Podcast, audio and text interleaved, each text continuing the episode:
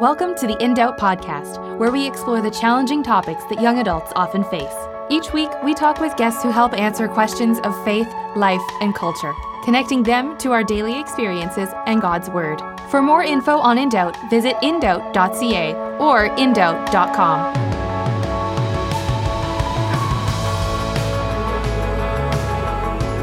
Hey everyone, thanks for joining us today on this episode of In Doubt.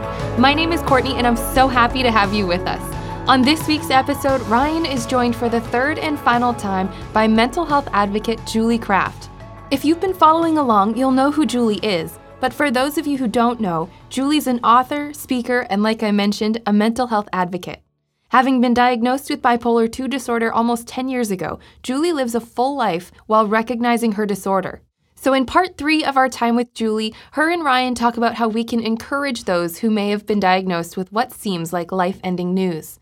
Julie tells her personal experience of how she doubted herself and her relationship with God, but now she sees bipolar disorder as a way to reach more and more people, recognizing that she can be used by God to be a beacon of hope. I hope you'll find this episode encouraging, so take a listen and let us know what you think.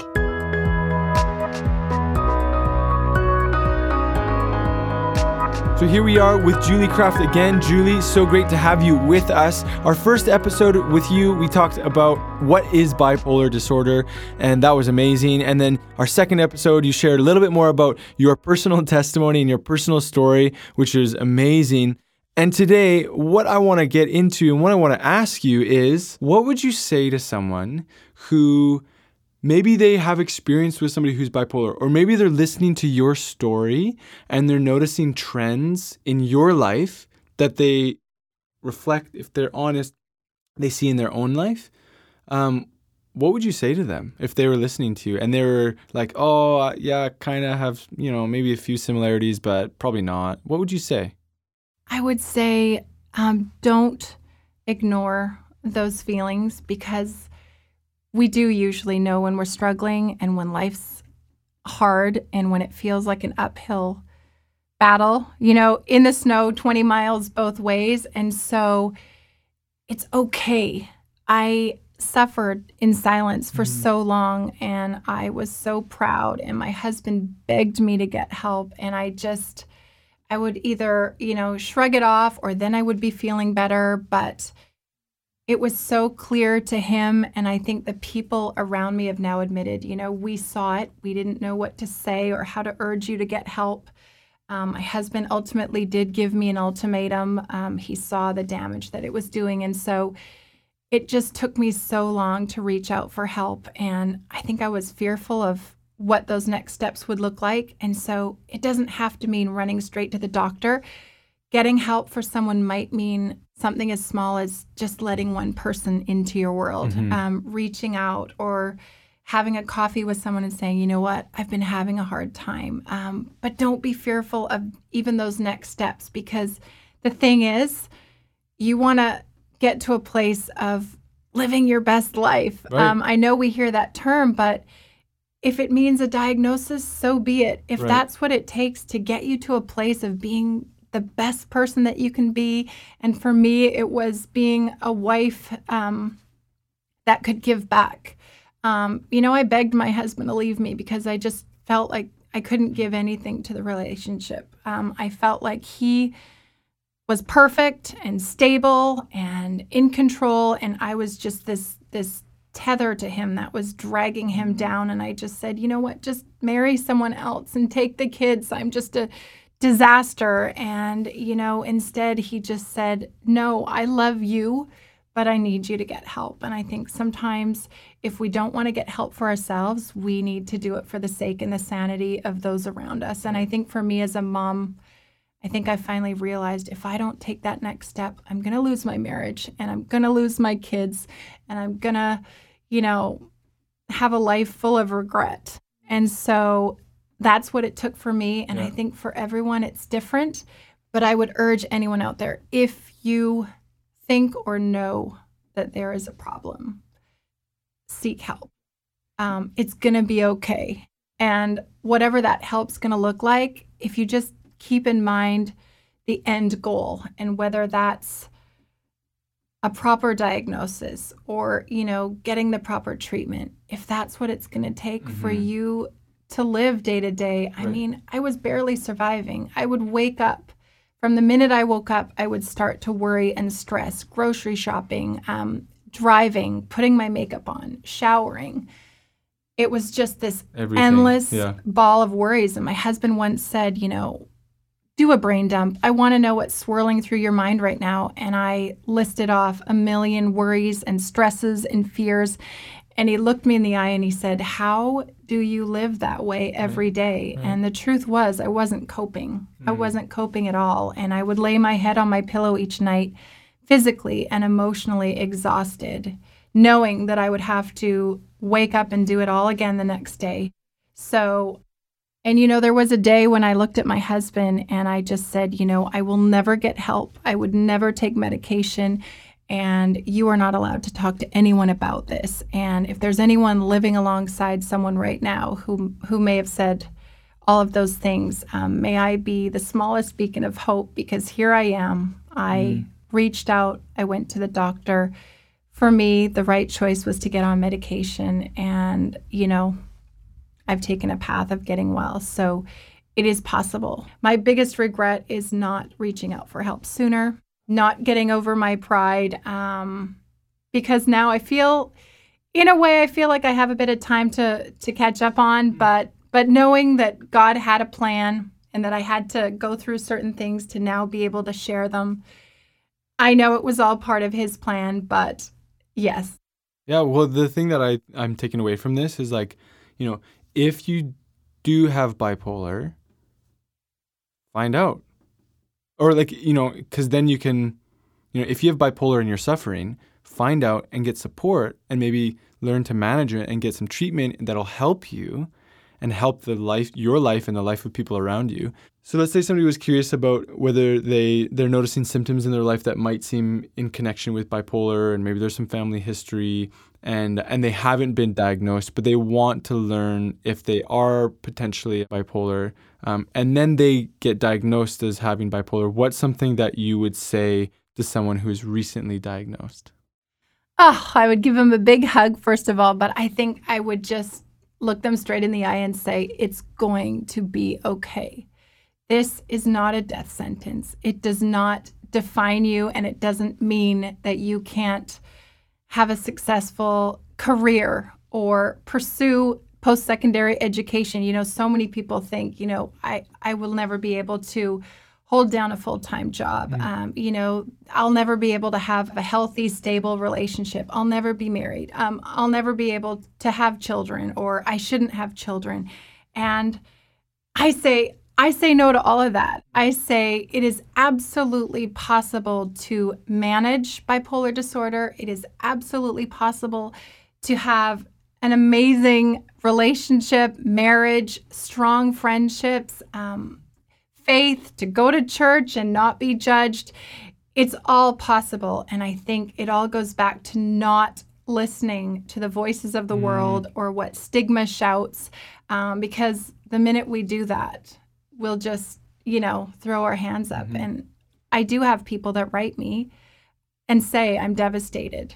I don't see a future. And, you know, I don't see that for me. And a lot of people think they need to lower the bar and the expectations. Mm-hmm. I got a letter from someone once and she just said, I think I have bipolar, but if I go and find out, then I won't be able to pursue my career path of this. And I was just like, Absolutely, you will. So find out you have it because if you do, think of how how much you could learn and and manage it and and have a career beyond your wildest dreams. Mm-hmm. And so um and it did take me 9 years to get to today and I have to remember that because it's only out of my excitement that I want someone newly diagnosed, but I need to remember it does take time and I don't want to undermine you know that it is a serious condition, but it's not one that will doom you and it's not going to prevent you from, you know, being loved like crazy and accepted by the people around you and yeah, have hope and and if I can even give you the smallest glimmer of hope that you know, it's it's possible and life is amazing and God's got you through every civil, Mm-hmm. single step of this journey. And if in me sharing today can can give someone out there who's been newly diagnosed even the Mm-hmm. smallest glimmer of hope that yes, it's it's going to be okay and God's got you and he's with us and this is you know, this is part of his plan for your life even if you don't see any part of that right now and you can't believe that. Um, then I'm going to believe it for you. Totally. You said that you've seen God working all in your life and, and how he's moved and all this stuff. Are there specific verses that for you, you're like, oh, yeah, you know, these are the verses I put on my mirror in the morning, or these are the verses that when I feel I'm caught in a tension and I don't know what to do, or I'm, I'm stuck, or whatever language you could use, this is where I go. What, what kind of Bible verses have really like helped you and supported you? So when I started to sort of look up instead of look to the world for the view of myself and bipolar and what that meant, um, I started basically back at the beginning. Um, you know, do I believe in God? And the answer is a resounding, without a doubt, yes. There is so much around me every day to prove to me that yes, there is a creator on the sight of my newborn babies. sunsets, sun sets, a sun rises, mountain ranges, waterfalls, the patterns on butterflies' wings. It leaves no doubt in my mind. And I'm also so grateful that I've had people in my life that I've been able to witness go through unimaginable trials, um, health health issues, and just storms that you would never think someone could find joy or peace through. And you know, to watch someone um, who is dying to have so much joy and peace, I, I just know that that's not a joy or a peace that the world can give. And so all of those things combined, yes, without a doubt, there is a God and a creator. And then, you know, one of my favorite verses that I start out with, um, you know, is Psalm 139, verses 13 and 14. For you created my inmost being. You knit me together in my mother's womb. I praise you because I am fearfully and wonderfully made. Your works are wonderful. I know that full well. So if I believe in God, then I need to take his promises and his word and the Bible as truth. And so to know that every hair on my head is counted, every neurotransmitter is accounted for, and God has created my brain and my mind, although it works differently than a lot of other brains around me. Um, I'm not a mistake. I'm not broken. And so many people I hear from and they say, you know, I'm broken and I'm devastated by it and my life is over and my expectations for anything I'll be able to do or accomplish just dropped to zero. Um, you know, I just take so much comfort in knowing and believing that God knew exactly what he was doing. Um, and I really do see my bipolar disorder as a gift and an opportunity that I've been given. Now, I need to manage some parts of that. Um, if I'm not careful, the devil can get a hold of the worst parts of it um, and, you know, use it to destroy me, my peace of mind, my relationships. But if I am responsible and careful and I choose to use those gifts and talents that I've been given, um, then the sky's the limit. And so my husband, I got to give him credit for this, but he said, you know, bipolar um, is the paint palette that you've been given, so the colors, but your life is the canvas. And so whatever you do with that, make it beautiful and meaningful. And so I think my life and my bipolar is an opportunity, and what I do with that will be my gift back to God and those around me. So that's the first verse. Yeah, totally. Um, and then the next one, you know, I would have said that sitting here with you, um, talking openly about my bipolar journey uh, on this platform, um, when I'm someone who sometimes rambles, and, you know, I even as a teen thought my voice sounded like Darth Vader, you know, for me to be here doing that, I would have said, this is plan D, E, or F for my life. You know, no way in a million years um, would it have ever been my plan to be diagnosed with bipolar or be here now sharing it. Um, yet here I am. And so there's another verse that I take comfort in um, to know that me here doing this podcast is all part of God's plan for my life. And so the verse is Jeremiah 29, verse 11. For I know the plans I have for you, declares the Lord plans to prosper you and not to harm you, plans to give you hope and a future. And so to just rest in that, you know, God says, Not only have I made you exactly the way I wanted you to be, I have a plan and a purpose. And it's not plan D, E, or F, it's mm. plan A. And I've now learned God doesn't need a plan B. We're all living his plan A, no matter how dark it might seem in some moments, you know, to cling to that.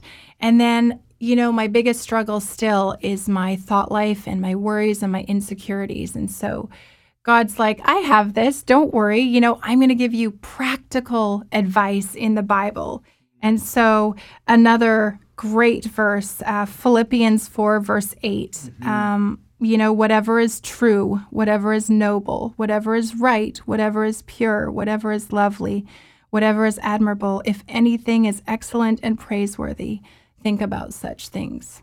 And, you know, for me, it would be so easy to believe what the world says about bipolar that we're not educated, that we're unsafe, we're um, reckless, uh, dangerous, we're, you know, those crazy girlfriends that you need to block on Facebook or whatever. And so, you know, for me to monitor my thoughts and take this verse to heart and just every thought that comes into my mind, I have to take it captive and say, is this the truth? Is this what God says about me?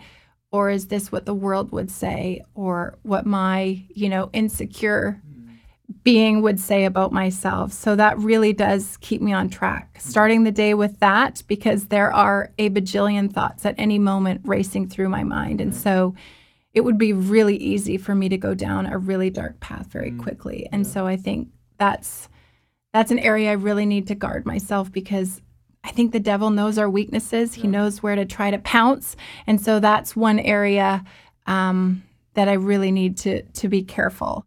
And then, you know, there are dark times. I do I do have days when I'm like, what am I doing? I'm closing all my social media mm-hmm. accounts, you know.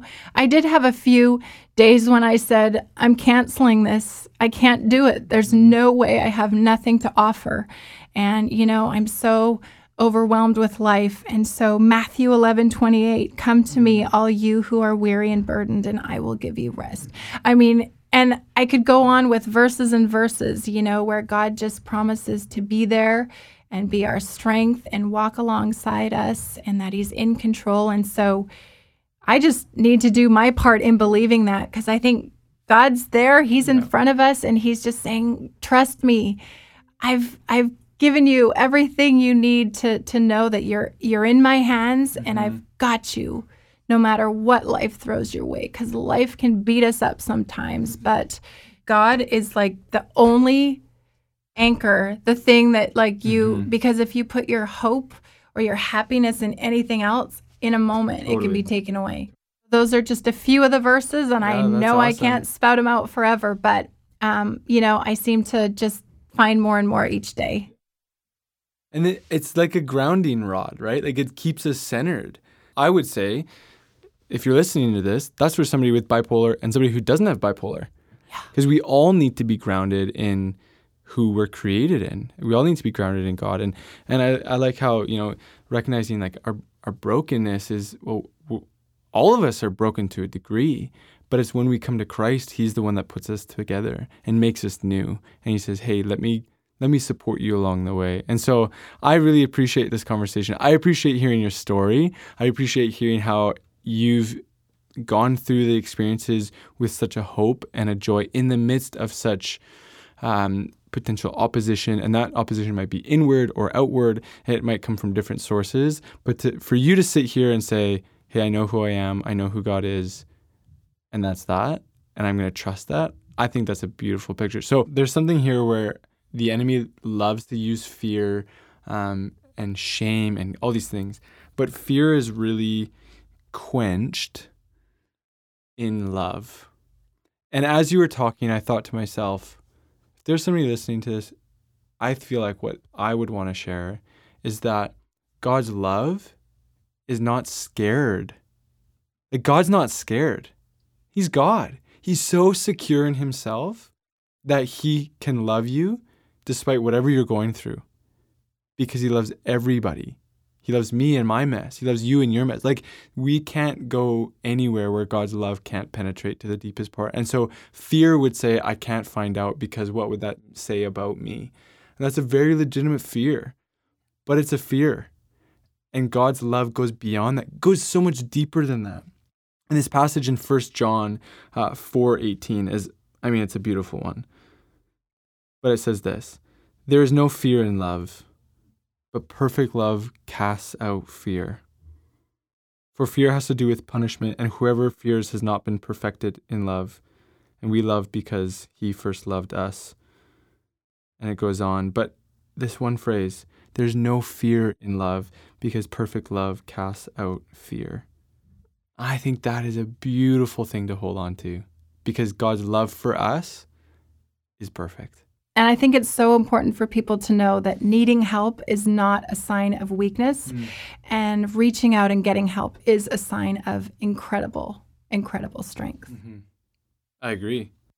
Um, Julie, this is an awesome conversation. And as we kind of wind down some of the conversation and we wrap up this episode, um, one of the things that you had also mentioned uh, before we had our, our chat was this phrase of taking a pill uh, to cure cure you of bipolar. And and um, so I just want to follow up with that conversation that we had off air um, and ask a little bit about what what what was that line of thinking for you of because you said in response to that question, would you take a pill to cure you of bipolar? You said never, right? not in a million years. So that might be confusing for some. And I people. know that shocks people, and I know it can even offend some people that are probably in a darker place and, and can't quite see that there could be any positive to having bipolar. But for me, um, for me to give up my bipolar would be um, giving up what makes me me, and it would also sort of be saying, you know, God I'm not really happy with what you've done with me. So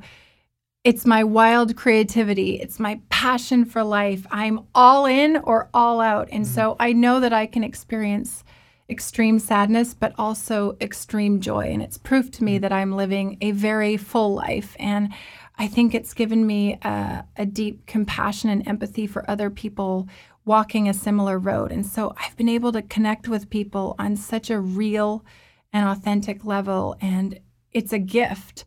And I mean, the list goes on and on, but I see so many gifts that my bipolar has given. My faith was rocked, you know, at its core, but then it's been restored and refined. And I think it's stronger than ever. And it's getting stronger by the day. And my relationships, my marriage has had so many ups and downs, but through it all, I've experienced my husband's unconditional love and forgiveness. And, you know, my marriage is still together. Um, 23 years in, you know, Beautiful. we're still dancing together.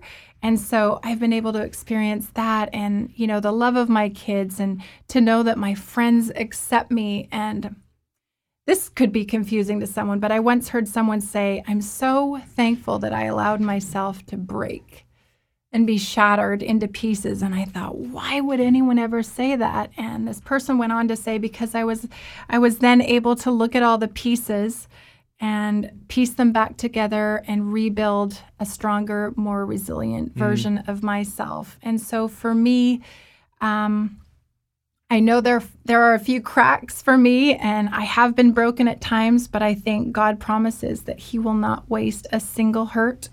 He sees every tear and I truly believe that if we allow him, um, he can use anything that we've been through um, to reach others. And so that's my deepest desire when I share the most embarrassing parts of my journey. It's my hope that, you know, God's light will somehow shine through the parts of me that I would think or that the world would say are most broken.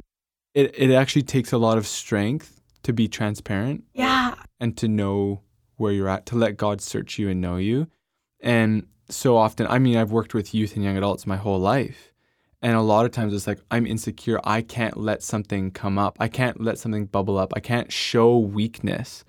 And my journey has been, oh my goodness, I'm so weak. And Paul, like the apostle, says, Therefore, I will boast all the more gladly of my weaknesses, so that the power of Christ may rest upon me. For the sake of Christ, then, I am content with weakness, insults, hardship, persecution, and calamities. For when I am weak, then I am strong. And that's Paul in his second letter to the Corinthians in chapter 12. And this is the invitation of Christ to embrace the fact that we are broken, every single person on the planet, and we are in need of a Savior.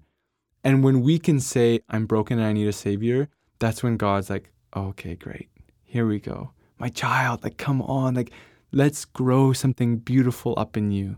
Let's bring healing to you. But this is the kingdom of God. It's not just healing for us as individuals. It's now you go and bring healing to other people in the name of Christ and make disciples. And so I think that's a, a helpful reminder. Yeah. Is it's not weak to to ask for help. It's actually a sign of strength and a sign of courage that you're willing to go into the dark places of your own life and let Christ examine you and let the Holy Spirit bring healing. So, Julie, this has been incredible. Thank thanks, you. thanks so much for being with us. It's been a joy to talk with you. I've learned a lot. Thank you so much for having me.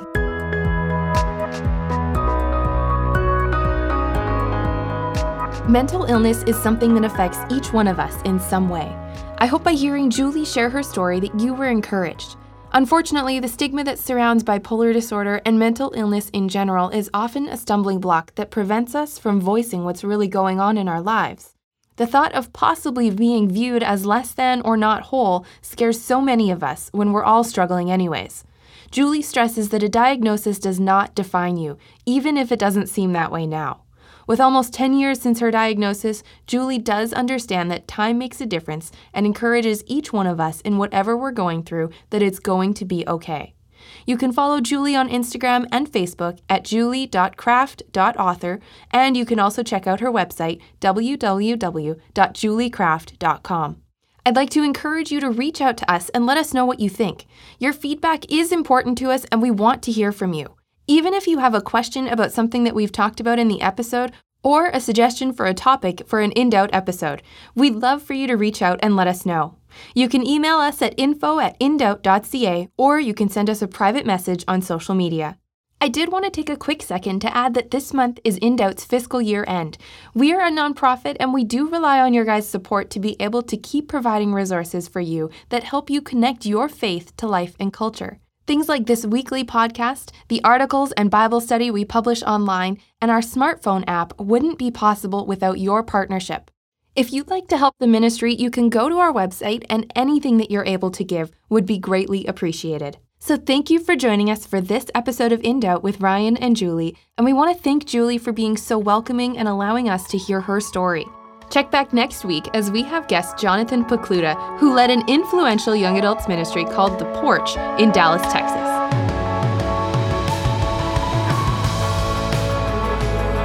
Thanks so much for listening. If you want to hear more, subscribe on iTunes and Spotify or visit us online at indoubt.ca or indoubt.com. We're also on social media, so make sure to follow us on Instagram, Facebook, and Twitter.